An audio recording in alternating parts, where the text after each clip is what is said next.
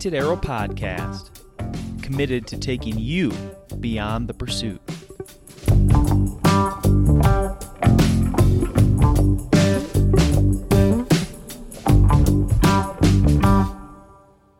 Jake Ehlinger, welcome to the Painted Arrow Podcast. Oh, thank you. It's really good to have you on. I know we've we uh, struggled to get together for a couple Oh, of it's months. been, you know, I know when you originally contacted me is when I'm just, I'm pretty much going five to seven days a week. hmm And it's kind of, it's fluid, it changes because I'm dealing with people that, you know, are landowners, hunters, they also work for a living. Yep. And then there's weather influence. So we pick a Saturday and it's, you know, snows like crazy or it's, you know, lightning and thunder and they they cancel and so, you know, so all of a sudden what I was going to do on Saturday, I'm free, but then the Wednesday that I thought I could get Right. together with you, it's gone. right, you know? right. Yep. Yeah.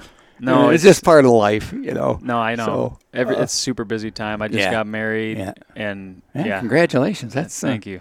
That's good. Yeah. You know. Um, So we're here. Um, we just ended up walking to your place. You gave me a little tour, um, and I ended up having way more questions than I had answers, to be honest with you. that's, But uh, that's good. I appreciate you having me here. Um, would you just kind of give a little bit about yourself, what you do, um, where you're from, and and we'll just get into it. Okay. Yeah. So, uh, you know, I, I'm a born and bred Addison, Lenawee County guy. Went to school here in Addison. Graduated from Addison. Um, right out of high school, I, w- I was a draftsman. You know, was trained in drafting. Got into uh, manufacturing. Uh, wait, wait. I'm sorry. Drafting.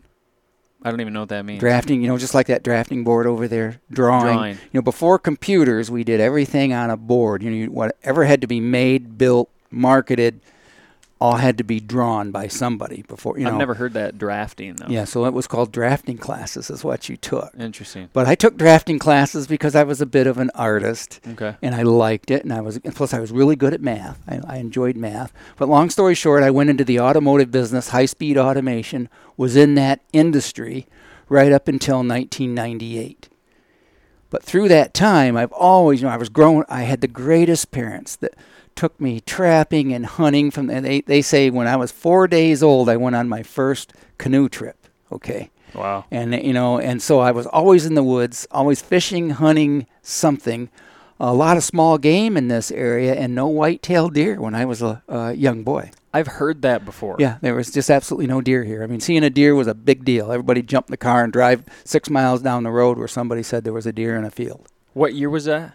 Um, that would have been like in the late 60s mid to late 60s Mid to you late know, 60s. i was born in the in the Yeah. early 50s okay just to Yeah, tell yeah, you where i'm at in my Sure. lifestyle you know so i'm in my late 60s and uh, but you know there there were very few deer compared to today i mean my gosh we got you know really high deer numbers about everywhere in southern michigan and It's uh, almost like flipped, right? You used to drive north. yeah yep Why? Why do you think that is? I mean, well i mean your if you background well too. what what i know about it is there was a time in northern michigan when timber was king okay and, and northern michigan was timbered and timbered hard you know the white pine and the oaks and the maples and so through that process it created a lot of sunlight that hit the ground and early successional growth and cover which created all the ideal habitat for whitetails Mm-hmm. so and, you know, and a lot of state and federal land. So there were uh, that's where all the deer were. And then down here in southern Michigan, um, not that far from here, is a little town called Deerfield. And Deerfield's history is about that is where they killed the deer for the market hunting. Is that right? And they actually put put the deer hides on the uh, on the trains and shipped you know the deer meat and the deer hides uh, you know deer meat to the restaurants and to, you know, probably Chicago and New York and all these Detroit and all these other different places. But this area because it was being cleared for farming and agricultural processes, the deer were able to be hunted to not extinction, but to very, very low numbers. And there was a time that there weren't any hunting seasons in certain parts of Michigan That's really interesting. and it was uh, the early 60s before doe permits and those kinds of things and of course it was a draw you know you, you wouldn't buy a, a doe permit over the counter Wow. but there was a i remember when my dad probably in the early 60s got his first doe permit you know So you got to be now thinking that. I mean, just just being around for that. Yeah. Where and and now like I mean we're in a room with all the deer that you shot here, and it, it's just got to be incredible. Oh, it is. You know, I mean, there was a time in my life when I was a young teenager and, and getting into bow hunting, and you would hunt days, weeks, never see a deer. Yeah. And just see, and seeing an antlered buck was such a big deal. I mean, man, if you saw two or three, it didn't matter what it had on its head. You know, it was a buck. You know. Yeah. And you know, you never saw the kind of bucks that we see today. Yeah. You just didn't see them. You know, even though I don't even think we've said actually what you do yet. So you're you're a how, how do you identify? So I am a uh, I am a habitat consultant. Yeah. So I visit uh, landowners and hunters' properties and develop a long-term habitat plan so that they can improve their opportunities. yeah. Uh, typically for white-tailed deer. Sometimes you mix in other things, turkeys, ducks, you know, other things. But it's mainly about uh, white-tailed deer hunting. And I, I put together a very detailed plan from access to stand sites to time of the year, morning, evening hunts, and you know, and, and walk them through a huge amount of information that I bring with me on a flash drive, eight gig flash drive, loaded with all kinds of info and videos and things like that to take them on their habitat journey. Mm-hmm. Because there is a lot of work that they're going to have to continually do year after year after year in different locations to eventually get that plan to kind of mesh together. And and you just saw a very small part of the property here Yeah. Yeah. but you know it's it's it's a well planned it's Oh, it's, it's a set up for well-oiled it- machine. it's set up for access and and the food and and the transition zones and bedding and it's it's made for whitetails to think it's the greatest place in the world So so I'm sorry to interrupt you, but like going back to, you know, you you grew up in Michigan, Southern Michigan boy. You remember when the deer were first kind of becoming popular in this Right. area, populated. Yep. Do you think that is like why you love this so much? I think it probably was. You know, I spent a lot of time rabbit hunting, duck hunting, pheasant hunting, and squirrel hunting. And I can remember squirrel hunting as a, as a young, like 12 year old boy. Mhm. Okay. Sitting on a ridge, oak trees, and a deer came by. And it was just the b- biggest deal in the world. I mean, I saw a deer. You know, I mean, you'd go tell dad and my brother I saw a deer. Oh, you didn't see one. Yes, I did. Where? You know, Really? and that was a big deal. That's incredible. you me. know- I can't even hardly imagine that. I know it because there's certain there are deer everywhere. There- you know, especially certain parts of where we live here, there's just deer all over the place. like too many know. sometimes. Yeah. Oh, I definitely agree with that. You know, if, if there's a concern from a, uh, uh, so my business Habitat Solutions 360, Yep. um, I've been doing it for 22 years now. If there's anything I have seen in the last five to six, seven years that concerns me a little, especially about southern Michigan, is the high deer numbers and the lack of landowners willing to harvest antlerless deer compared to what the same landowners 20 years were willing to do. 20 years ago, people didn't mind, went out, and they, they focused on killing does. It was good to eat. There's nothing wrong with great antlers and big bucks. We all love them. I've got incredible stories and awesome hunts and had a great, great time with, with all of this Yeah. but I think there's a lot of emphasis on you know the mega buck and you know the you know the, the 24/7 social media and forums and and and pages and you know it's just flash flash flash in front of everybody and you know and, and you know if you're a young hunter and you go on Facebook and it's you know the second week of October you're thinking you're doing something wrong cuz look at all these pictures these people killing these big deer Yep. and you're like what have I done wrong well Yep. you know it just it just doesn't work that way and and you know like everything the harder you work the Yeah. luckier you get Yeah. okay and there's very little luck involved although there is some luck in hunting once in a while and we'll all take it but you know i make my own luck I love that. and i help a lot of clients make their own luck too So do you think that like you know getting back to how you got into this? Do you think that you were a deer hunter that kind of like found the conservation side of it, or were you conservationist that kind of found the deer hunting side of it, or is there a Um, mix? it was combination of both you know just number one just a just a love for deer because they were so rare and always a hunter i mean i, I hunted if it moved i shot it and ate it okay Sure. that's just how i grew up and then as, as a young man and there were some deer around i was just fascinated with being able to see them and it wasn't like you could pick up a magazine in 1968 and read about scrapes and rubs and transitions and travel corridors and and edges that just you just didn't read articles about that Yeah. because it just wasn't you know there were other places in Texas and down in Georgia where they were starting deer management and documented with uh, really good deer biologist. That information was not coming to Michigan yet. Right. But it did, you know, in a short amount of time, it did. So, yeah, I was fascinated with that. And in 1981, uh, my wife Anea and I purchased this 67 and three quarters acres that we're sitting on right now. Yep. And it, had, it was a great opportunity to number one own your own property, not have to knock on doors and deal with all the other com- competitive hunters that were also So having can you, permission. Can you go into like how that came on the market and how you got wind of it and or no? Sure. I mean, it was uh, it was one of those deals. So my my mom and dad owned 65 acres to the northwest of us. Mhm. And actually, he picked up the phone one day and he said, "Hey, that you know this was called the Talbert Farm. Did you know the Talbert Farm was for sale?" And I said, "No, I didn't know that." It's just Oh, word yeah. of mouth. Yep. So literally, you know, we drive down here, you know, a day or two later, and we look at the sign, and we contact the realtor, and we have a meeting with the realtor, and then you know the negotiations, and and back in those days, a bank would not loan any money on bare land. Right. They just wouldn't do it. They just it just it just wouldn't happen. So I was able to negotiate a land contract with the uh, landowners, and that's how we got started. And so That's that was in. December of 1981. Wow. And uh, from that day, the one thing I had learned is I had had permission to hunt other people's properties, and I, I knew in my own eyes what looked like really good deer habitat and what wasn't.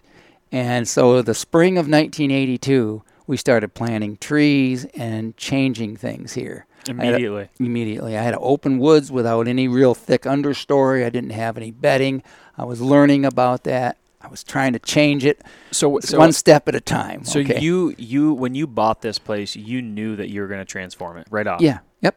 It's like I'm going to take off and turn this into some of the best whitetail hunting, you know, just for me because I want a good whitetail hunting spot. Did you have this vision of what you like what you're doing today or did you like not have any idea at that point? I I'll tell you what, I knew I wanted to do something and the driving force was me wanting to have a good hunting property. Right. and I learned through trial and error. And probably after the first 10 years, then I had a very clear vision of where I wanted to go. Mhm. But, you know, I mean, if you think this is uh, 2022, in 1981, nobody talked about food plots. You didn't pick up a magazine and read about food plots. Nobody talked about, you know, early successional growth and, and you know, the benefits of timbering versus not timbering Yeah. and all those things, which are, you know, active conversations with so many people. So there's just, you know, a lot more information available for every landowner and, and hunter out there today compared to then. But, you know, it still is, it's still a journey. It still takes time. And you do have to have a vision. I mean, you know, the, the, to be successful managing your habitat, your land, you've got to be able to know where you're going to end up. Where Right. you'd like to end up. So a plan. You got to start with a plan. So you you bought this place, you started planting trees the following spring. Yes. Did you did you like I mean we're you showed me this that you you drew the property when Mhm. like did you have everything dialed in your mind at that point? No. I, I knew I needed spruce trees and conifers along the road edges and along some of my property borders because I wanted some type of screening so people couldn't look in because this area in those days was well known for people that hunted deer at night with lights. Is And that I- right? Yeah. And so I wanted to, I knew it would take time, but I thought, you know, 10 years from now, they're not going to be able to shine in here. There was a lot of shining and a lot of bad things happened in this Addison area back in those days. Wow. So you planted trees that spring. What what did you do next? I mean, I mean, in terms of getting into your, your business and how, how did that kind of evolve? So you know, during during that time, I was still in the automation business, and you know, was was climbing that career, which I loved. It was a lot of fun. Traveled all over the entire United States. Worked for all you know. During the good years, you'd work with the automotive companies. When the automotive business was down, then you'd get with like the refrigerator manufacturers, the the TV companies. I even did some uh, space shuttle work and some uh, the stealth bomber work. I did all the stealth bomber uh, projects when when those were first coming up. So I, I went back and forth between aerospace and automotive, and you know was just learning that trade and and making money, chasing chasing money, chasing opportunities sure. with the goal of paying this property off as fast as I could. That was the number one goal. because it was a land contract and I just wanted to pay it off. Mhm. So I was a working fool, and my wife was a hard worker, and we were goal oriented young people, and we just said, if we can just keep at it, we'll be able to pay this place off, and someday we'll be able to live here. Mhm. Because even then, you couldn't build on this place. There was there Until was you owned it. there was township rules back in those days. Yeah, until you owned it Yeah, outright. until you owned it outright. Yeah, you couldn't put anything on it. so were you just living the right? I mean, Yeah, I was about 17 miles away. I had, I actually was, you know, we were doing well. So we had a lakefront home on a little lake in Jackson County, okay. and uh, raised my two boys there, and they were, you know, great fishermen and all that kind of stuff. So it was great for the kids to grow up, and and I commuted, you know, from to Ann Arbor and Lansing and East Detroit and Grand Rapids, wherever the work was.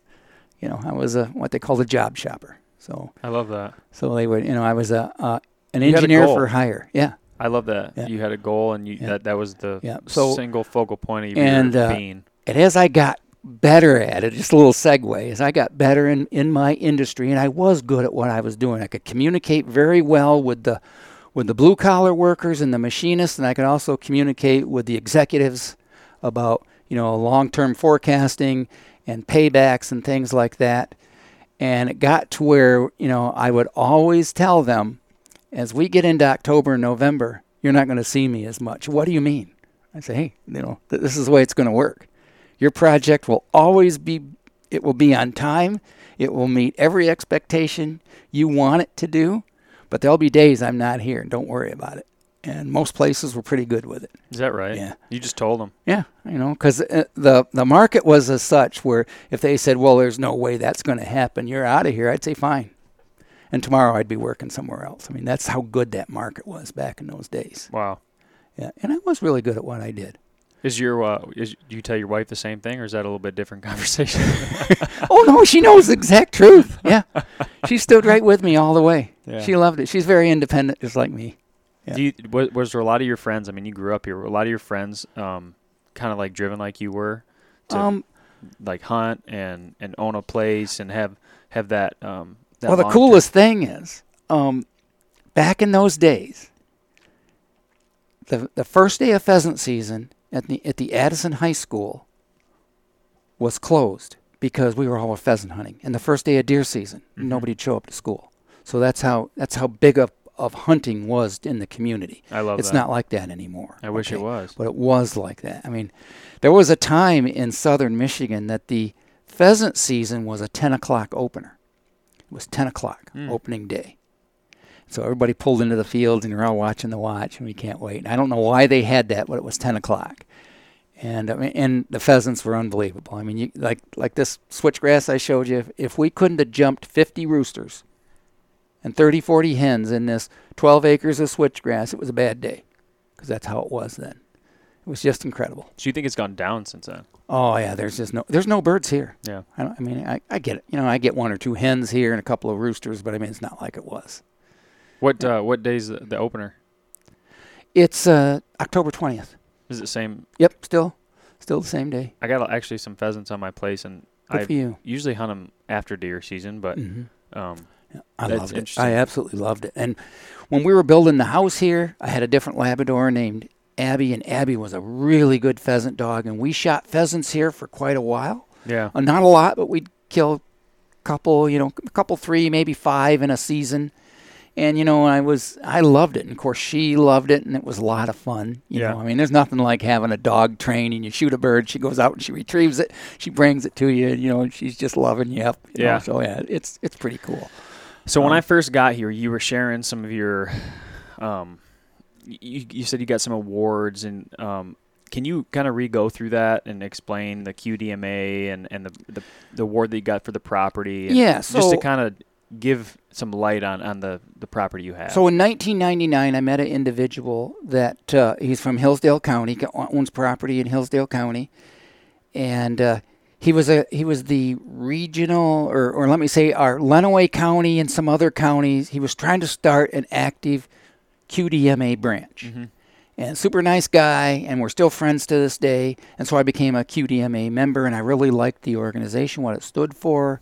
You know, passing younger bucks, uh, harvesting an adequate number of does, and and QDMA pushed habitat improvement big time. Okay, food plots, timber, stand improvement, everything.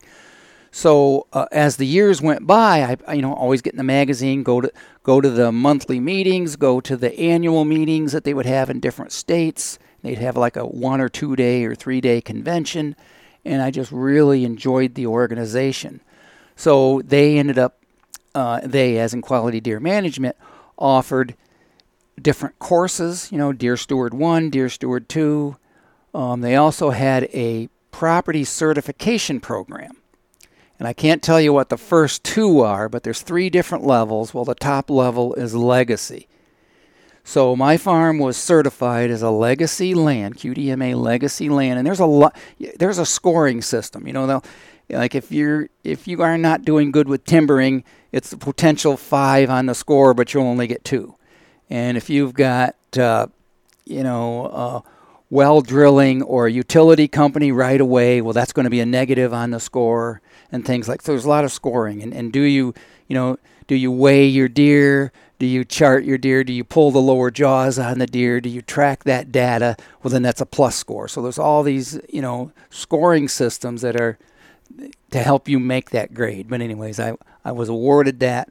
I've also completed deer steward 1 and 2 classes and then was awarded the deer steward 3 yeah and so yeah, so so that, that you know, as far as having any kind of credentials, that's the kind of credentials I've received from yeah. QDMA, which is now NDA, National Deer Association. They yeah. changed their name. So if you're listening, if you're if you're listening to this here, I just got a little glimpse of the property, and it's impeccable. I mean, well, it's very impressive. Yeah. Well, thank you. And it's, it's I, like I said, I have way more questions. Oh, I'm sure you will. I have you know because answers. I'm I'm on the other end of the spectrum. I mean, you know, you, have just bought a property in, in the last year or so, right? Yeah, yeah, last February. So I mean, there's a lot for you to learn. A lot of things are going to happen in your life, but it's just such an exciting journey. I'm I'm excited for you. I okay? appreciate it, man. I really am. Um, so you obviously love what you do.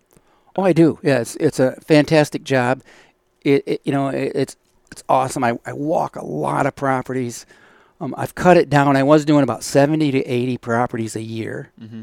And that's, that's a, you know, when you uh, deal with the phone calls, the emails, um, you know, like with any business, you don't, not everybody that contacts you books a plan. Okay. They think about it. Maybe it's a little more than they can afford. Maybe they want to work with somebody else. It doesn't matter. Maybe the timing's not right. They want me there in the next three weeks. I've got a, a list of customers ahead, and I say, look, I can't get to, to your place until April. They want me there in February, wh- whatever the deal is. So there's a lot, you know, I communicate with a lot of people to end up getting 50, 60 people on the calendar. Mm-hmm. Okay, I mean, I probably communicate with at least three, four times that amount of people. So it's a full time job doing the emails, the communications, the text messages, and, and today with Messenger and and text and phone and email. Oh, yeah. It just never stops. It's everywhere you turn, you know, yep. which is good. I'm not complaining, but it's just a lot more to do.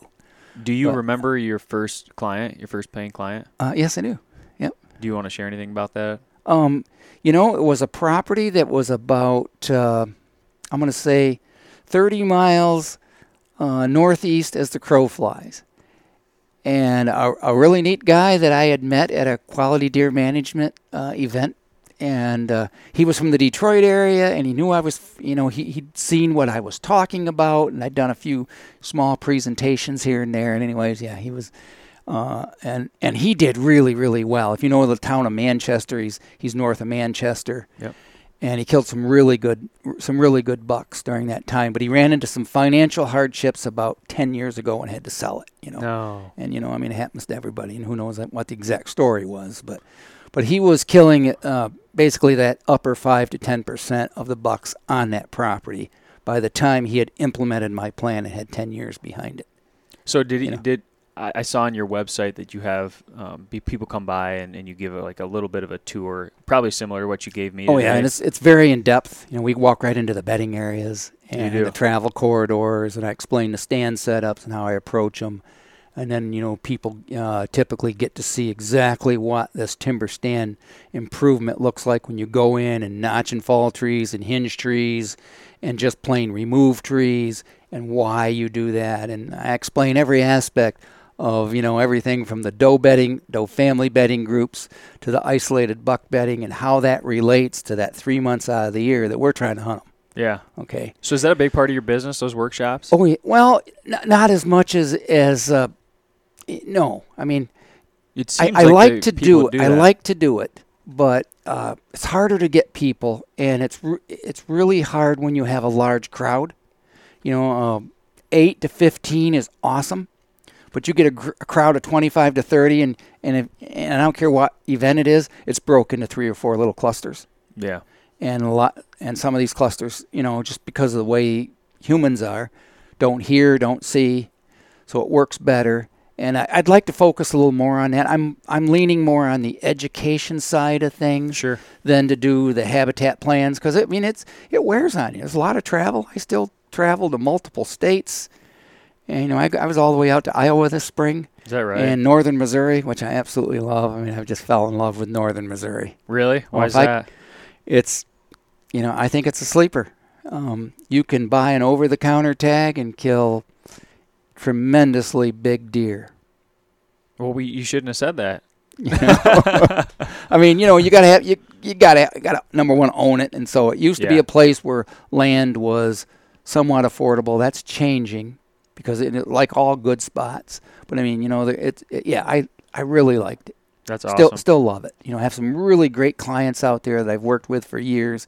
Central Missouri as well. Man, it's just Missouri is a neat state. It it really is. Yeah. Uh, a lot like Michigan as far as the amount of hunters. Is it? Yeah They're real, real yeah, packed yeah, in. very packed in. I mean, not so much as in hunter numbers, but I mean just the hunter heritage. Okay, Yeah. but they have the right culture. A lot of people in Missouri are willing to wait for uh, what they consider a wall hanger. You know, and I got some friends out there that a wall hanger for them is 180, 200 inches.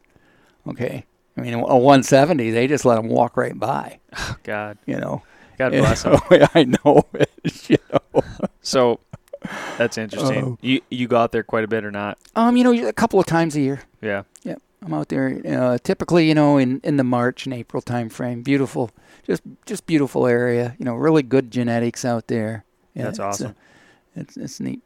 So you've said it multiple times. Early successional growth. We you said it multiple times when we were walking. Can you Yeah. like, if if you're talking to an absolute dummy, what does that mean, and what do you actually? So- what's the goal? Okay, so there's a term I use, and and people will get this. You walk into a a nature park, okay, and it's big trees, and it's almost green grass underneath the trees, and there's nothing growing other than these big trees, and so we call it park effect. Okay, it reminds you of a park. A lot of people love it. You walk in under the shade of big trees, and, and most humans love the way it looks, love the way it feels. They go, "Oh, what a beautiful woods!" All it's good for is squirrels and birds. I mean, there's no deer food there. Yeah. Okay, because and there's no cover. So early successional growth is what happens when you cut a majority of those trees down through standard timbering processes. When we're talking big trees, you know, 23, 25 inches and larger in diameter, those are big trees. They're going to be 50, 60, 90 feet tall. And so those trees are notched and fallen, and typically the logs are hauled away and sold for for lumber, and the tops are left in the woods, and it creates a little bit of structure. But through that process, sunlight is now able to hit the ground where it was always shaded. In that ground, in all those years between the Tweety birds eating seeds and squirrels eating nuts, hiding nuts, burying nuts, okay, woodpeckers hiding nuts and burying nuts, the sunlight and the rain hits the floor, and there's what they call a seed bank that exists in that ground. All kinds of seeds, from grasses to forbs to trees to shrubs. And once that sunlight can hit the ground, things start growing. And when it starts growing up out of the ground, that's called succession. So early succession is young growth. Got you. And in a white-tailed deer's world, uh, you've probably seen a browse line, drive by a field and look and see all the trees look like all Yep. the lower limbs have been cut off about four to five feet. And so if they can't if they can't reach it, it doesn't do them any good. Okay, Yeah. so really anything four or five feet and lower, a- a whitetail cannot utilize.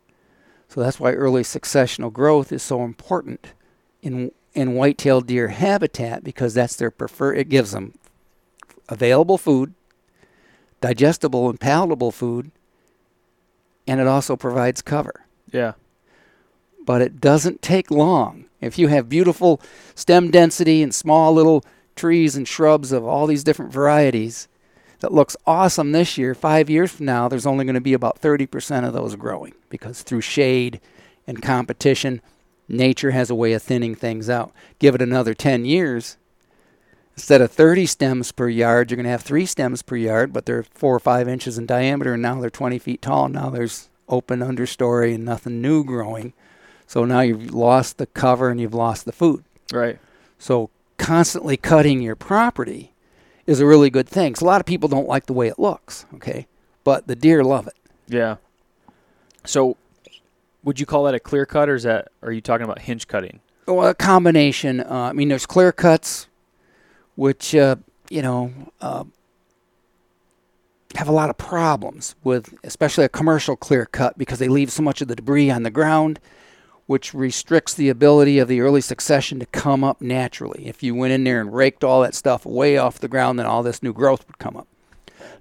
Not that the new growth doesn't eventually come up; it just kind of hinders it and sets Right. it back a little bit.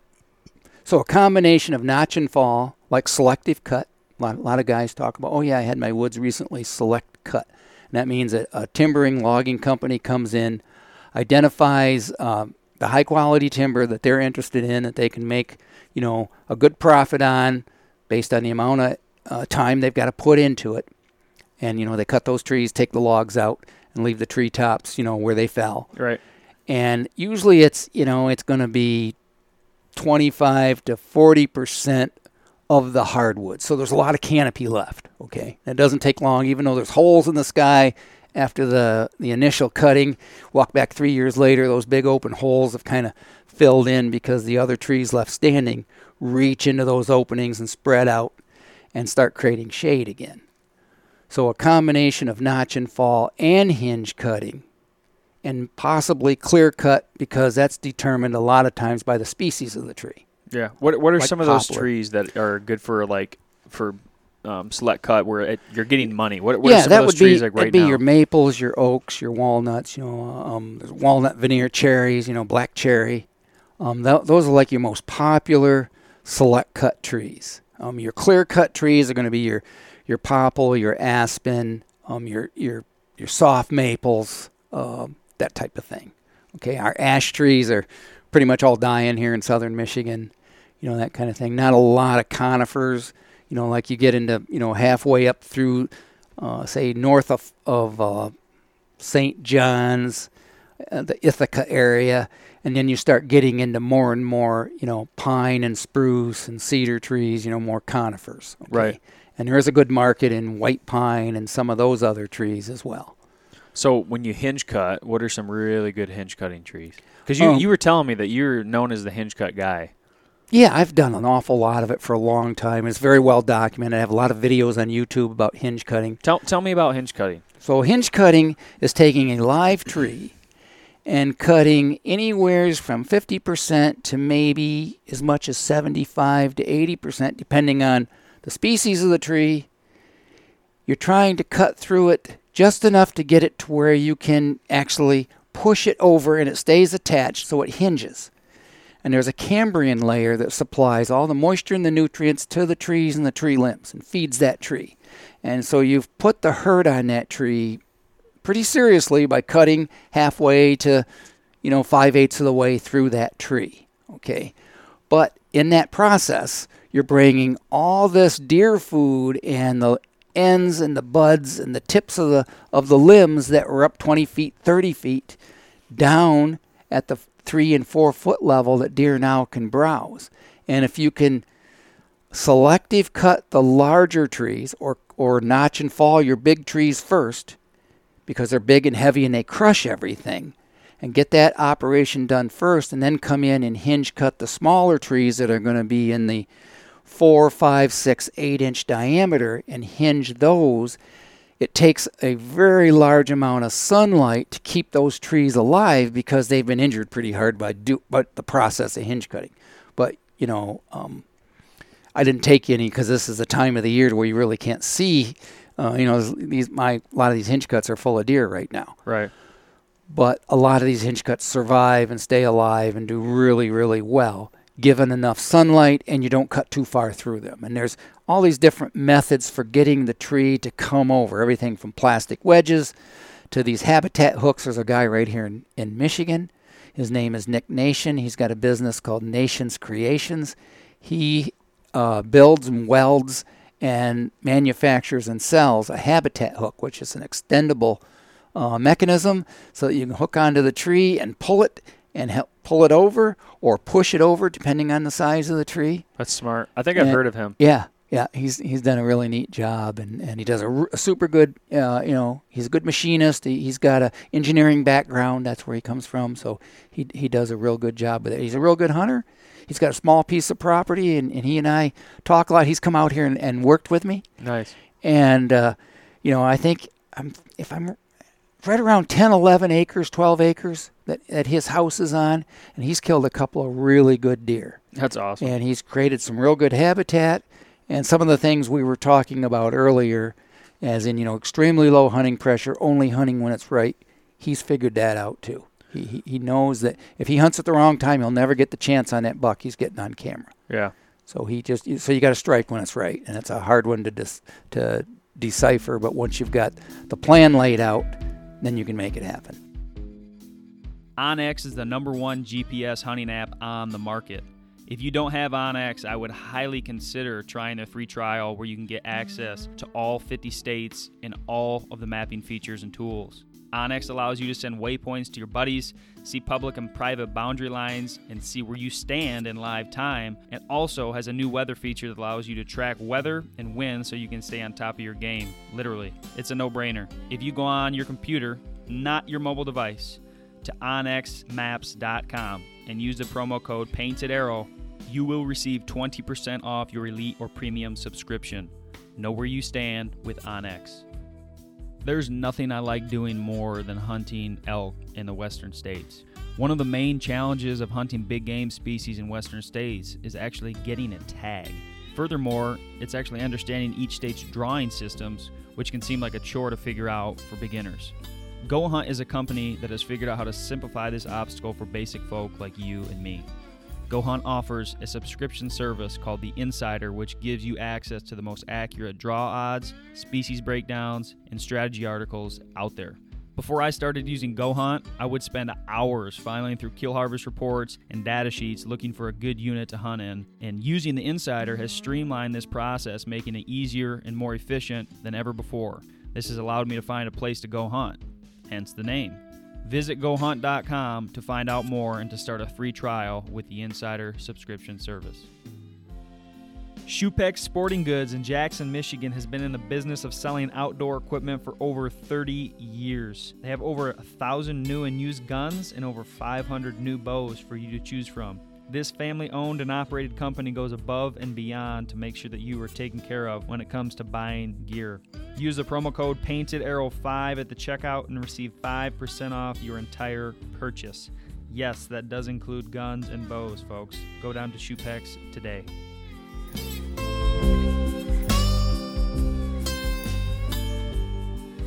And when you're when we're talking about hinge cutting, are you are I feel like I feel like hinge cutting's talked about a lot and maybe some cases over um, I don't know, maybe done in, in cases where it's not necessarily needed. What are what are cases like when you're out walking a property where you're like, gosh, that that has to be hinge cut because of this, you know, X, Y, and Z. What Right. what, what is that reason? so I, I need to back up a little bit i kind of talked about the mechanics of hinge cut what it takes to keep yeah, hinges.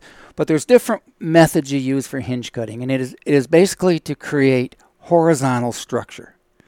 And anybody who's fished a lake, when you find the structure, you find the fish. right, Deer are no different. They love to be in and out of the edges of structure. yeah, So um, there are times that you may hinge low. They're lower cuts.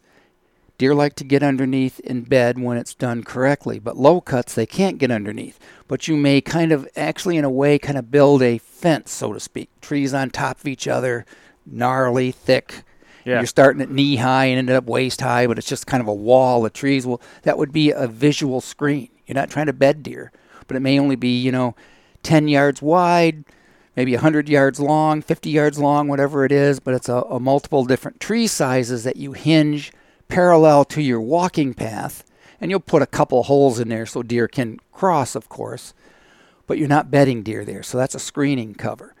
And there's also times you will hinge cut for bedding or hinge cut for security.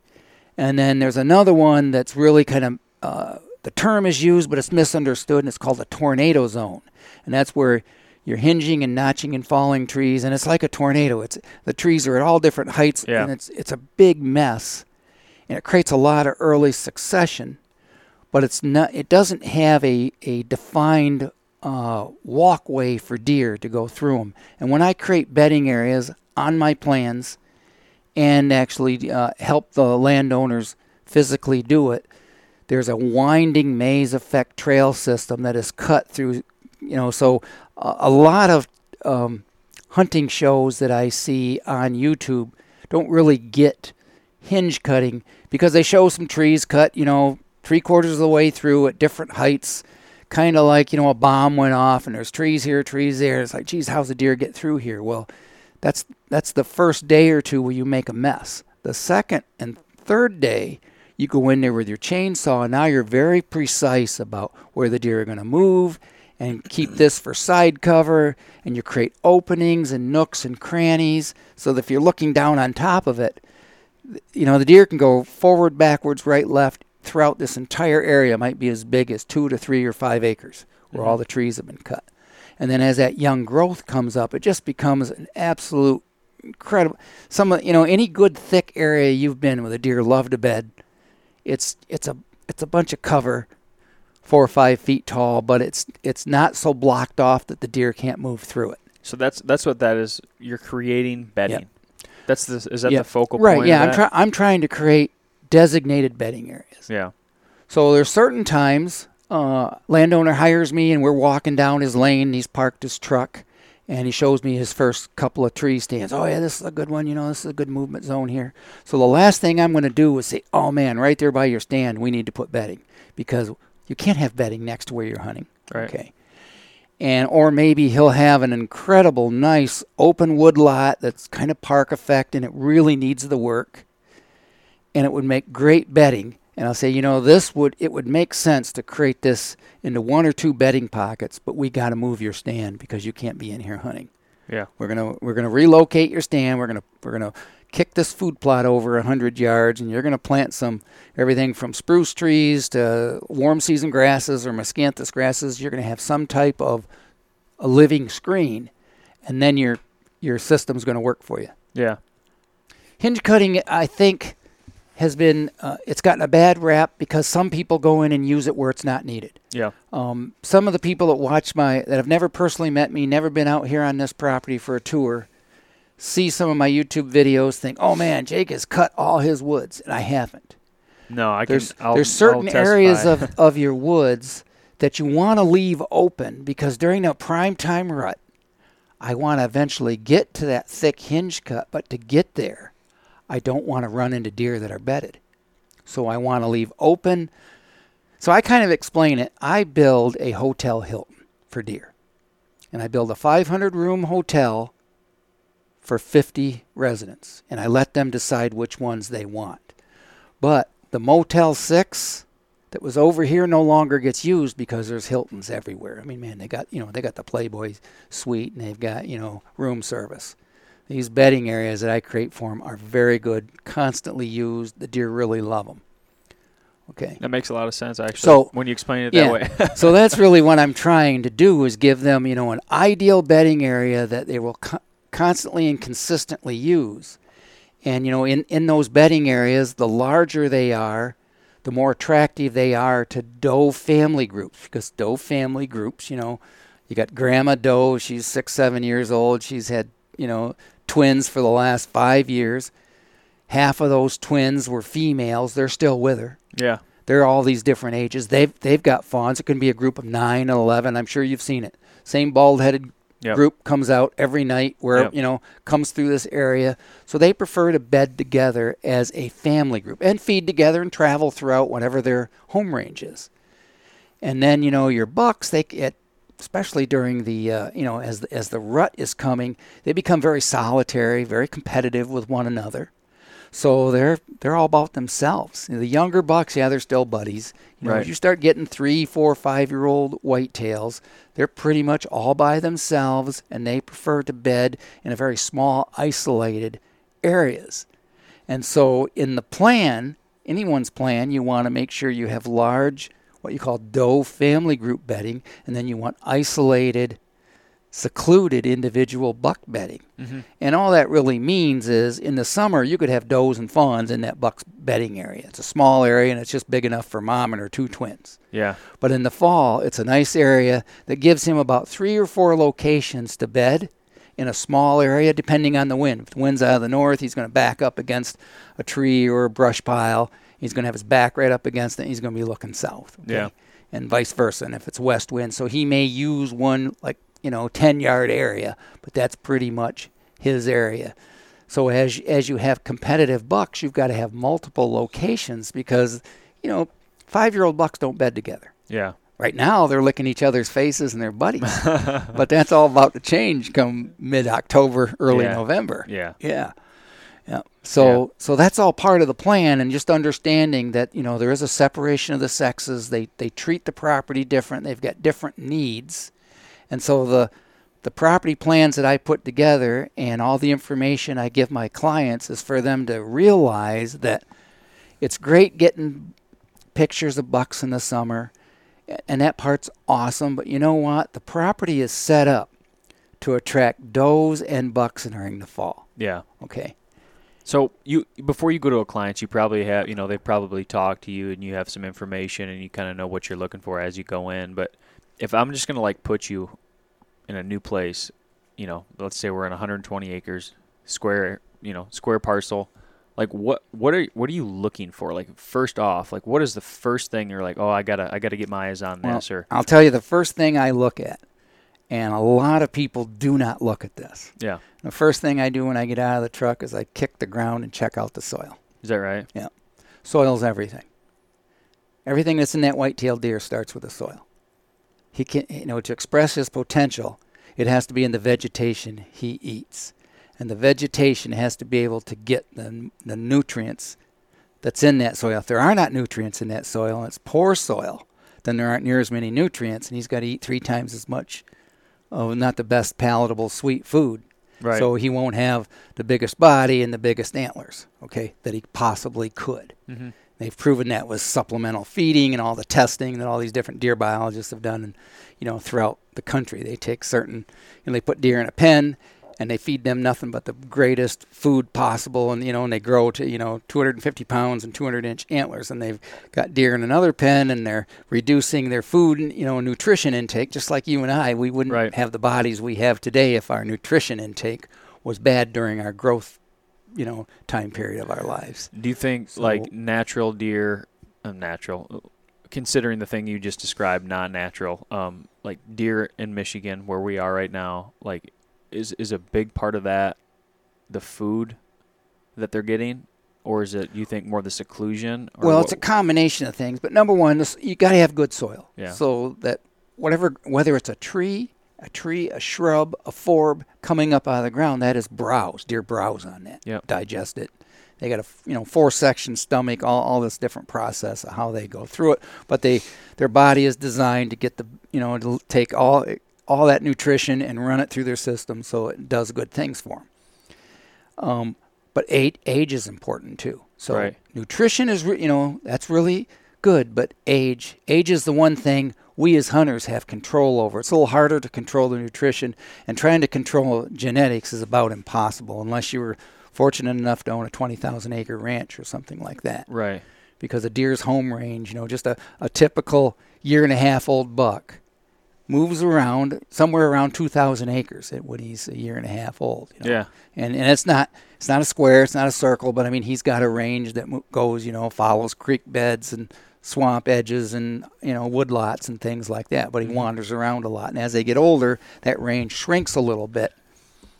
And uh, you know that's that's part of you know what what makes them who they are. But with good food, that helps them, you know, at least grow to their potential. And then up to us as as uh, hunters, landowners, if we are able to pass that younger deer and hope that it you know doesn't get hit by a truck and it makes it through the hunting season.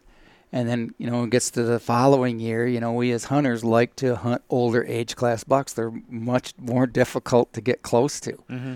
You know, I, I mean, I'm a I have a love for bow hunting, and my deal is getting is killing mature deer very close. Yeah. You know, so you know, killing a five and a half, six and a half year old deer at you know 18 to to 10 yards away is a, is a pretty cool feat in southern Michigan because there's not many Yeah. of those five and a half year old bucks around. There's really As you know. not. You know, they're uh, they're almost a unicorn. I- You know, if you if you look at the numbers and how it works, Yeah. you know, and I don't want to get into the politics of Michigan's deer uh, management, but it could be better. Um, you know, it could- it could be could better. it could be a lot better, but you know, but it is what it is. Yeah. So you know, hunters have the opportunity to shoot the first three inch antlers they see, and they can kill two of them. Yep. And so a lot of these young bucks that could end up being beautiful 140 inch wall hangers that that particular hunter would be so proud of will never ever get there because they're killed when they're young. Yep. Okay, and that's just that's the reality of the world. That is the And. I was that guy. I mean, man, when I was I was 14, 15, you know, into my early 20s, I shot those young. I shot the first young buck that walked. Yeah. I was proud of it, man. Loved it. Bragged about it. Showed pictures to everybody. And uh, It's interesting how that changes as time goes on, isn't it? I got into the 80s, mid 80s, and I killed a real nice eight point one morning with a, a shotgun that my wife had bought for me for Christmas, a 12 gauge with a buck barrel and all that. And uh, um, shortly after that, like a two year old eight point come walking by, and I said, you know what, I'm not going to shoot that. And on and off during that mid 80s to early 90s, you know, once in a while I'd slip and I'd kill I'd kill a really nice year and a half that I thought was two years old. It turned out to be a year and a half, and then from that point on, I just haven't killed young deer.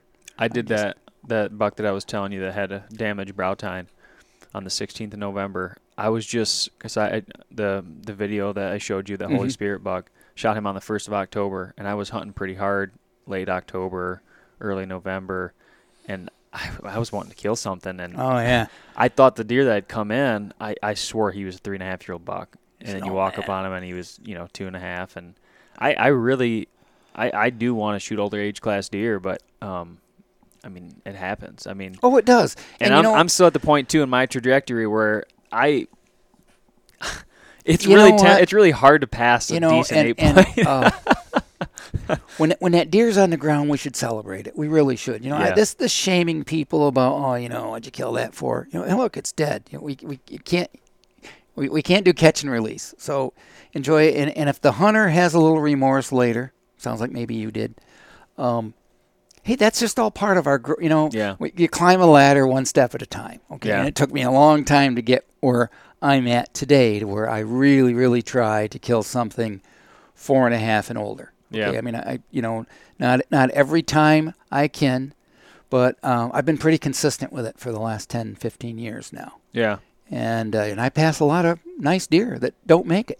They go It- somewhere else and die. you said something really interesting when we were walking, and I, I just want you to talk around it if you can. You said that that you, you said the average amount of days you go out and hunt a deer, you you kill it within the first or second hunt. right. Yeah. Can you kind of just walk through like what are you thinking about? What's Yep. your like? Just just walk through that for me. So the reason I can say that is I have I have I showed you my one setup. I have really good early season hunting. Secluded food source, great pinch point, uh, bulletproof access Bulletproof access. when it's hunted under the right conditions. And I found, I've owned this property a long time as my story has unfolded, and I know that when the wind is out of the northwest and it's post cold front, that is, the cold front has come through. Mm-hmm. Now our pressures are rising. There are very magical things that happen in early season when those conditions all come together. And sometimes it's three, four times during October. Last year, we never got an early season cold front. I went right into, I think it was October 22nd before I had a decent enough uh, cold front to hunt that stand I showed you. And I did pass a really good deer that night, okay? But it wasn't quite, wasn't quite what I wanted. Um, so I have really, I have a really, a real good setup, good food source, undisturbed food source, no human scent, no cameras on that plot.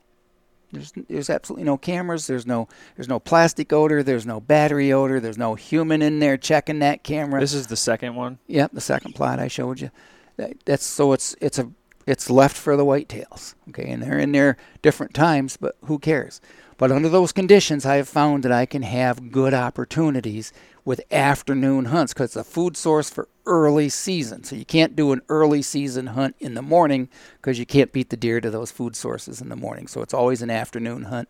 But when the conditions are right, I can if I you know and, and through summertime and early fall, I know what kind of bucks I've got using this property you know, I've got my inventory. I, have got my quote hit list. Okay. Yeah. Sometimes I nickname them. Sometimes I don't.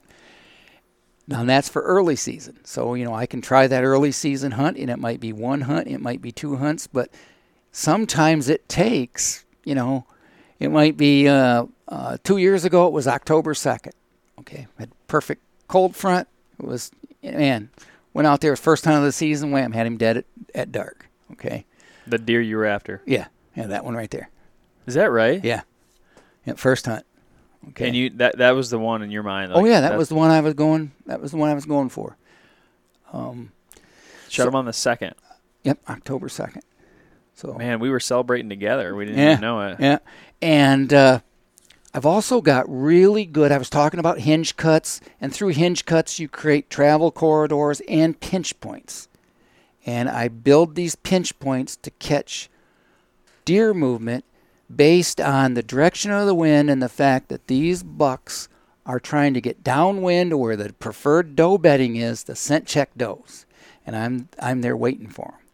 And so if I can't hunt those deer successfully on the food source, say the cold front never comes, and now it's uh, it could be October 28th, it could be November 4th, but if all of a sudden, man, I've got a cold front, I've got 20 some degree temperature change, I've got rain, sleet, snow, high winds, now it's out of the northwest, I've got a bluebird day, it's it's high pressure. I'm going in and I'm hunting there all day. I'm not moving. I'm putting in all day. And usually I kill that deer on that day. Not not always, but the guys that know me know I kill those deer when I go in send him the picture and say, "Yeah, I got him." or I'll send a picture of the blood trail, you know, yeah. and my one buddy will say, "Oh, it looks like he's not far," you know. That's awesome. it's very cool, and it's just neat when it happens. Yeah, that's um, that's one thing that I mean, a lot of things stood out to me, and like I told you, I got a lot more questions I think than yeah. anything. But your your access is bulletproof. So, to kind of summarize it, um, you want to know you want to know where your good food sources are mm-hmm. that you know your deer, your whitetails are using, and that can change everything from a food plot to oak stands that are dropping acorns. To I even showed you some some wild plums that I've got. You know, apple trees, all these different mast crops that can change. So throughout the season, the deer move with the food. Okay, and so and you, so you want to know and have several different food sources if possible, like I do. You also want several different locations for really good designated bedding with stands all set up for all every wind that we get. I've got stands for east winds, south winds, north, northwest, you name it, I've got stands set up. So that when it's the right time of the year and the conditions do finally overlap that I'm looking for, I can go in there and hunt that deer. Yeah.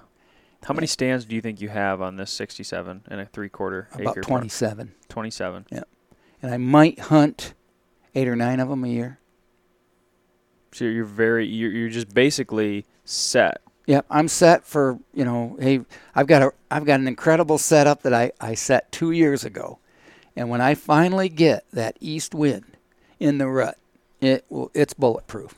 If you saw the same thing, and you see how I get in, the setup, the travel corridor. I mean, man, it was it's just I'm just waiting for that day. But I've said it two years ago, and I we've had east winds in early season, but I didn't have an east wind during the rut, and it's of course it's right in the bedding, so I don't go into the bedding areas until it's the rut. My you know? place feels like like when I when I'm in my mind walking my property, it feels wild compared to like your property. Yeah. Like yours, yeah. it's very yeah. controlled. It's so, very laid out. It's very detailed. So it's without seeing yours, but knowing what I've gone through and what so many of my clients, I mean, I'm close to 1,800 different clients I've worked with over the years. Um, you have random deer movement. I've taken deer movement and made it very predictable. Very. I, I mean, they're going to use this corridor. They're going to hit this food source. So if the wind's out of this direction, they go to this food source. If the wind's out of this direction, they go to that food source. Yeah. Okay, and I've got stands and access points all set so I can get in and out of there. Yeah. And as great as it is getting in successful, you've got to get out successfully. Interesting. And so with my back plot that I showed you, sometimes, you know, it's gotten dark and there's still several deer out there. Do you wait out there? And I text my wife and she'll come get me with the electric cart. She puts the lights on, she makes noise, and they just blow off. And I get down out of my stand and get in that cart and drive off and they none they don't, don't even realize I was there. They just oh somebody came in with this cart. So that's a really good way. You know, I've I've uh, I've got certain friends where their wives, you know, drop them off with the side by side or the pickup, and it works. You know, there's some scent issues with that, but and I'm a real scent control nut, and we we can go into that, you know, probably some other time. But We're gonna have Uh, to do a second and a uh, third but, follow up. uh, yeah, but I I really am. I mean, I you know this is the only place I hunt in Michigan is this property, so I can't screw it up. If I go in there and contaminate it and do something stupid, and at two o'clock in the morning that target buck I didn't kill that that hunt. Now he's he's moving around and he's smelling where I walked and the tree limbs I touched. He now knows he's being hunted yeah. because now there's human scent where there has not been any human scent for the last three months. Now it's here and it's fresh. Yeah. So he's on alert. Yeah. And he may completely change his, his daytime movements because of that. It all depends on the personality of the buck. But I've I've killed a couple that are like that. You know, they're just so sensitive. So I got a couple of really important questions. So, what what do you think? There's three of them. Let's see if I can remember them all. For, so first off, what do you think the most uh, the most what do you, what do you think the biggest mistake is that some of your clients make um, when you go there and you just you, you you're strolling for the first time and you're like the the number one thing that you see in common that really Um, hinders your clients from shooting big bucks. they don't they don't think about their access. Um, they've got stands right out in the open. I mean, crap, you can see that you can see that tree stand from 250 yards away. Yeah. It's right on the edge of the bean field, and they walk right down the edge of that bean field. What they don't realize is right on that knoll in that area where the thick grass and the and all the crabapple trees are, there's deer bedded. They just don't see them, but those deer see them. Plus, you know, they smell them and, and they yeah. So access is a big mistake. Hunt too often. That's another boy. That that's that's the hardest thing for guys. Some people are are That's me. um, I just visited a, a client's property I was at 10 years ago, and he's up in uh, Missaukee County, okay, in, in the antler proposal area. And so it's northern Michigan. Yep. And he has done incredibly well with, uh, he gets that if he goes into the wrong stand at the wrong time, it's all over. He killed two really good deer on that property last year. I mean, r- super good deer for that region, okay. So he's dialed in. So he's dialed in and understands that if the conditions aren't right, if the wind isn't right, don't go in there. Yeah. Uh, yeah, you know, I've heard that. I'm not going to say you can't get a second opportunity because deer have di- like if you uh, deer have different personalities. Some man, you can booger them a couple of times; they don't bother them any. They're just the way they are. But man, you're you know you're going to find one someday that is just man one mistake and he's on to you. Okay. Yeah. And I've hunted a few of those, and they, they're they definitely you know check your wits out. Yeah, for sure. So, uh, so that's it, you know. And then, um, not everybody, but I would say way over 50% of landowners, not only Michigan, Indiana, Wisconsin, Pennsylvania, have uh, box blinds, elevated stands, which are awesome. Keep you out of the weather. Uh, some keep the window shut, fairly scent tight. Okay, but they hunt them too often, and they and they're always popped out in the middle of the fields. Okay I know. I and- feel the same way about and that. they're kind of exposed. And uh, we didn't walk out. I should have walked out to where you could see the front of that blind of mine, but I mean, you cannot see it. I can go up that ladder in the back. I've I have gone into that blind. I don't know how many times. Opened the door, got in, look out the window, and there's not deer, but good deer, 30 yards in front of me. I have no idea because number one, the wind's in my face. I'm quiet. I'm I'm Mr. Stealth. Okay. From the moment uh, once I walk out of this yard, I am I'm in sneak mode. I take my time. I'm not making any unnecessary noises. I'm not trying to heat up my body. So I'm doing everything I can to not smell like a human. Number one, which, you know, is impossible to do because we can't get rid of it, but I do the best I can. Yeah. And bottoms my boots and all that stuff, and then just take my time and go in. And I told you, I also, I always go in early. Yeah. If I'm going in for an afternoon hunt and it's early season, I'm going in way before I expect to see deer. So you, you said that too. You, you usually don't hunt mornings. I don't hunt any mornings in October, Why- especially this property, because it doesn't matter where I go. You, you can't beat the deer to them. You're just going to blow them up. But November's different. Yeah, that's now now the rut's in. Uh, any, if you pay attention, you'll find there's times all the all the ag fields around you, there's deer in them all the time, and then it's just like somebody hits a switch and there's no deer out there. That's when the does are coming into heat. The does are moving off of those fields and they're going into the cover. So October 28th, you're not hunting in the morning. I might if it's a uh, uh, if it's a northwest wind, cold, high pressure. I might hunt. I might hunt the morning, Because I really like mornings. And and that's that's I have blown a lot of deer and that's too. that's right on that you know that cusp of October 26th, October you know Halloween that time frame. That's that's when we're moving. We're going from the pre-rut into the rut.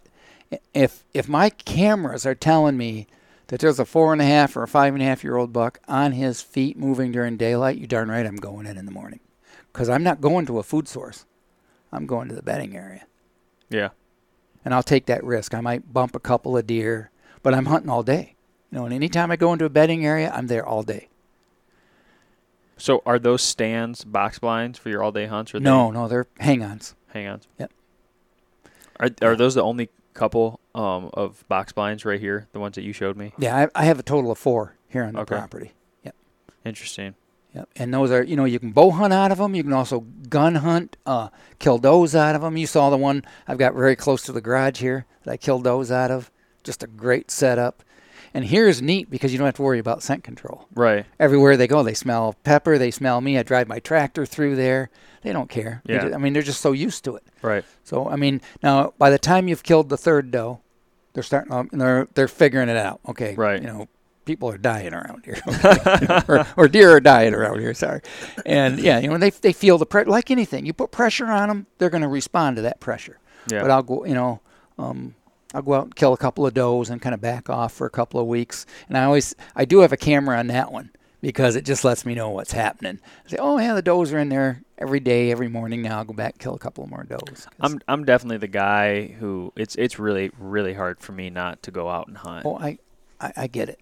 You know what I I- mean? oh, and I I- think with Yep. age, uh, you know, your, your Yep. goals change. You you know, you want to start shooting So- older class deer, but it is really really hard for me, especially now I'm living. Oh yeah, you've. my I mean, place. you, you've got an investment. You're putting in time. You're, you're, you know, your Yeah, your your cameras are telling you you got a good buck. You must, man, you can't kill him on the couch, right? exactly.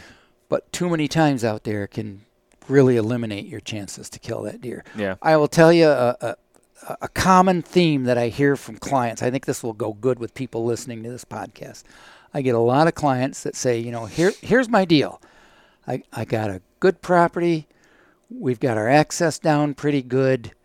We're growing food plots pretty good. Um, we probably overhunt a little too much. They'll, tell they'll tell me that in the beginning.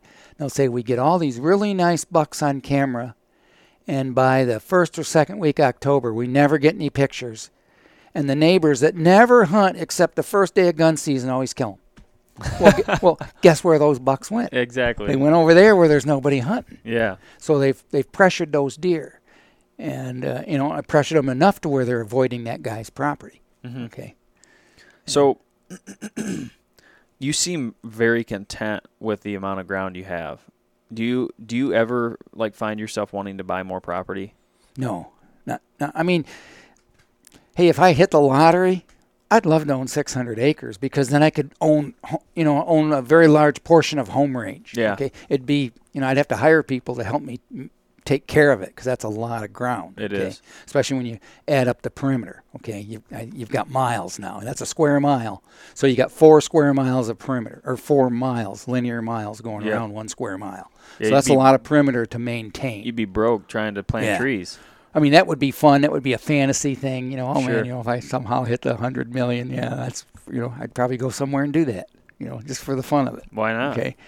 Uh, I got a couple of friends of mine that have things went right and they've bought very large chunks of ground. You know, 1,800 acres. You know, Wow. 4,000 acres. Yeah, that's pretty cool when you can buy that kind of chunk of ground. But uh, I'm very content with what I have here. Okay, and I'm just willing to wait.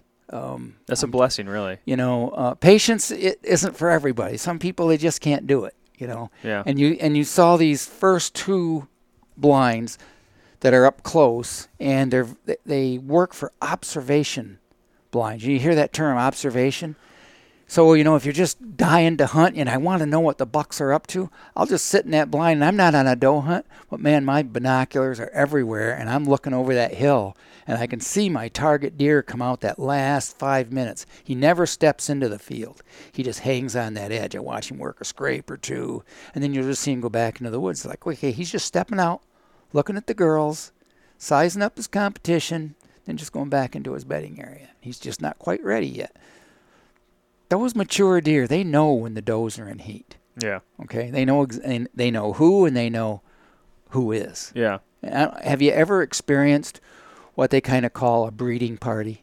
And that is a hot doe with four, five, six bucks, and Yep. three of them all wall hanger shooters in hot pursuit of that doe. Mhm. There's no doubt that doe's in heat. she's and she's ready. You know. Yeah. And I've I've witnessed it, and, and I've I've done everything. I've yelled at the top of my voice with a bow in my hand to get these bucks to stop, and can't get them to stop. Yeah. That's pretty frustrating when you got, you know, a nice 140s or, you know, a potential 150s buck right there. He's 10 yards and he's running and he's zigzagging. And you can't get him to stop to get an arrow in him. What did you call that? Kind of a breeding party. Yeah. Yeah. So, Yeah. Devin, my partner who couldn't be here today, he has a really good story from last year of a, just that, where Yeah. doe comes through and literally, here comes a buck, here comes a buck, Oh, yeah. and they kept getting bigger and bigger, and Yeah. um, that's happened a couple times for me. But it is kind of a rare occurrence when you see like three or four really big deer following Oh, yeah. and. I Yeah. mean, I mean it's not uncommon, but it's Oh, yeah. It's kind of rare. yeah, You know? And, uh, you know, it's, uh, it's not always like six, you know, 140s and to 160s because yeah, this isn't Iowa. Okay. yeah, But you know, you'll see everything from four-year-olds to you know maybe the last two bucks are year and a halfs. But they're still you know they're the last ones, and they're they're they're bringing up the rear in case something happens and she slips. Yeah. You know, they'll take a, a advantage of every opportunity. So it's it's pretty cool. What's your favorite single day to hunt? I mean, and why? Um, November fifth, November fifth. It's kind of a magic day. I've had incredible deer hunts on that day. It it seems to be the kind of day that mature deer are on their feet. Boy, I see a lot of a lot of good. Killed some nice bucks on November fifth. Are you no doubt going to be in the woods the whole day on November fifth? Um, no, No. great day, but if the conditions aren't right, I've just learned that if the wind's wrong, and the con- say say it's not high pressure, it's low pressure, it's a southeast wind. Yes, it's the rut, deer move, but my setups don't allow me. I can get in my stand, but the buck won't be there. He's going to be on the other side of the bedding area because he's always using his nose. Okay, and you know it's like nope, he's going to come in over here, and there's just a good chance he'll get a whiff of me. So even on November fifth, the number one day for you, Yeah. if it's not right, you're not going I'm in. not going. Yep, I'll just wait. But you you have and 27 I'm, stands. Yeah. So I'm you know you want to choose a different stand. You know and and uh, you know at that time that is like that's prime time rut. That means I want to be in the bedding areas and maybe I will have have one spot. Okay, but there's been times I don't go. Yeah. But usually I got him dead by then. Yeah. I would say November 1st is a real close second. I've killed a lot of nice deer on November 1st. I yeah. I like 6 and 7 pretty yeah, good. 6 and 7. I don't know if you know who Bill Winke is. I do. and he's really a a really big yeah, fan. su- super cool dude, you know. And, I've followed him for years, and you know he's been blessed with great property. Sold his awesome property, bought a new property recently. But I think he said he had a he had a like a favorite three days, and I think it was sixth, seventh, and eighth. And I've I've killed some nice. There's a couple of these nice bucks I killed on November eighth too. Yeah. The eight, So, yeah, the the eighth is a real good day. You know, that's when I killed Brutus. That was a that was a very special hunt for that deer, just because of all the different factors. I'm, you know, I, I listed all the weather factors. I didn't get into moon position. I'm not a moon phase guy at all, but I really pay attention to the position in the sky.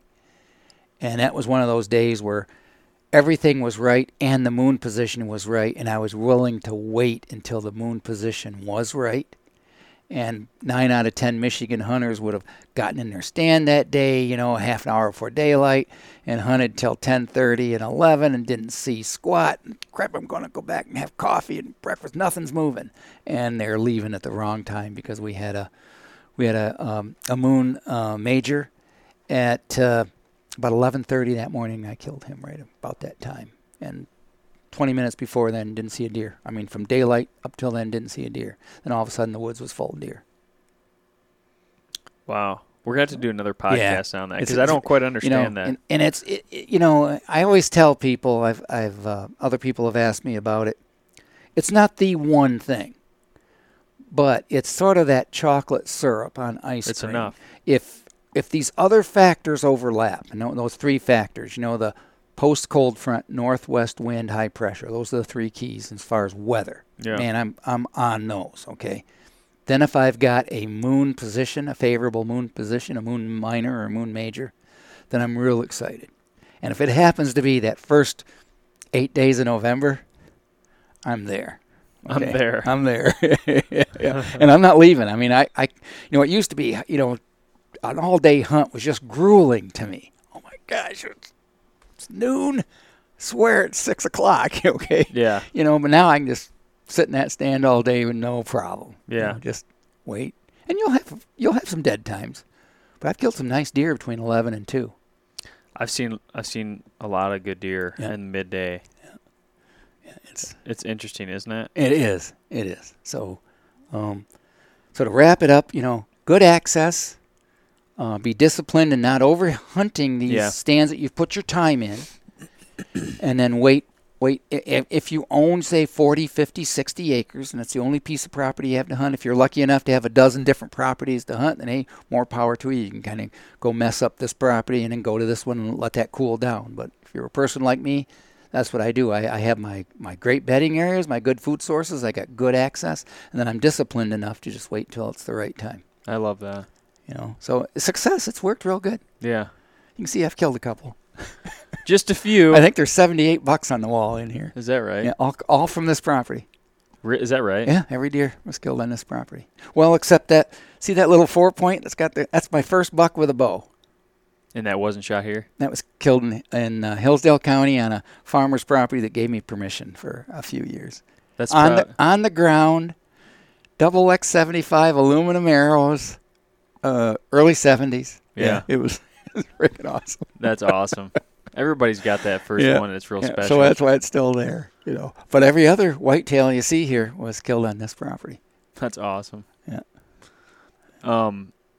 So yeah, we definitely got to do. I think a follow up Yeah, I'd- I'd look podcast in the forward to future it. someday, and just and just catch up. But uh, is there anything that that you want to mention? Do you want to plug your your company, or Well, you got more business and you um, know what to do with? You know, hey, I um, I I, I do well. I, I've got business. Um, we're getting at the tail end of the season where I've got personal things I'm trying to get done. You know, older parents, things that have to happen. But uh, if people want to look me up and find me and follow me, it's uh, Habitat Solutions 360 on YouTube, HabitatSolutions360.com uh, website, and then on Facebook, it's just Habitat Solutions 360. Yep. And I was uh, know, looking at it this morning. yeah, you know, I, I, uh, you know, I'm busy during the the springtime, and you know, from basically Christmas time all the way through June. As you know, we were trying to hook up, Yep. but now I've got time to add content and start putting some things up, you know, that I'm doing, Yeah. and I enjoy doing that too. you Yeah. know, and I, I like to share information. I'm a big believer in that. you Yeah. know. No, Uh, you're you're uh, a cool guy. I, I'll be honest with you. I, I didn't. You know, it's never. You never know what to expect when Nope. you when you meet somebody. Same here. I, I'm really glad to have met you. Nate. yeah, I appreciate You that. know, I really do. Uh, and you got you got the coolest thing in the world ahead of you. Okay. yeah. no idea how great it is. And you're hunting during the most awesome times. Yeah. Uh, Michigan is changing, and it's changing not because of the regulations. It's changing because of the hunters that want change. Yeah. More people are I agree. passing. The, the biggest bucks being killed in Michigan now. I Not agree. 20 years ago. Now, okay, they, it is, and hunters are willing to pass deer. I'm sure you you've got a handful of friends that you know that don't shoot two and a halves, Yeah. don't kill year and a halves. Yeah. Man, when I was your age, everybody was killing year and a Yeah. halves. Okay, I never met anybody that passed the deer. That's yeah. if it's brown, They'd, they'd kick you. it's you down. Yeah. that's how it was. So, Yeah. uh, But I, I think it's super interesting. I mean, our conversation I jumped all over, but um, Sure. I had a bunch of notes and I didn't even touch well, two thirds of them. That's but, the way it should be. You know, it's just kind of organic and it just flows. You know, it's just a conversation, and I enjoy doing that kind of Yeah, stuff. but I think just to wrap it up, I, it's really interesting to me. Your your how we started with there's very little deer uh, as you were growing up, and it almost it's it's infectious, right? And it Right. and it really it grew into a business, and here we are. Yeah, I it's mean, I took I it's took super cool. I took my passion. Yeah. And, and turned it into a way to make some money, and it's been a uh, you know it's a learning curve because every day, every property I go to, I'm still learning.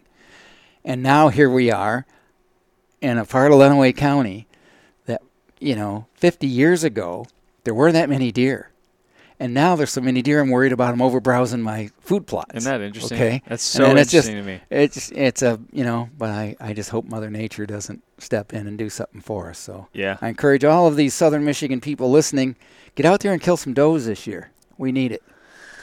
couldn't agree more with that. yeah, Couldn't yeah, because we more. know you drive around at, in January, February. There's just piles of deer in these fields everywhere, isn't there? Yeah, and Yeah. it's a great opportunity too, like to get somebody else involved in hunting. and Hey, come Oh. over and shoot a doe, right? Oh, I, I love to do that. Yeah. yeah. So Yeah. All right, Jake, Oh. really, really do Well, appreciate thank you. you. man. Yep. It's good to meet you. Yeah, same here. And uh, yeah, thanks for coming on. You're Everybody, welcome. hopefully you enjoyed it. So, well, alrighty, we'll catch you on the next one.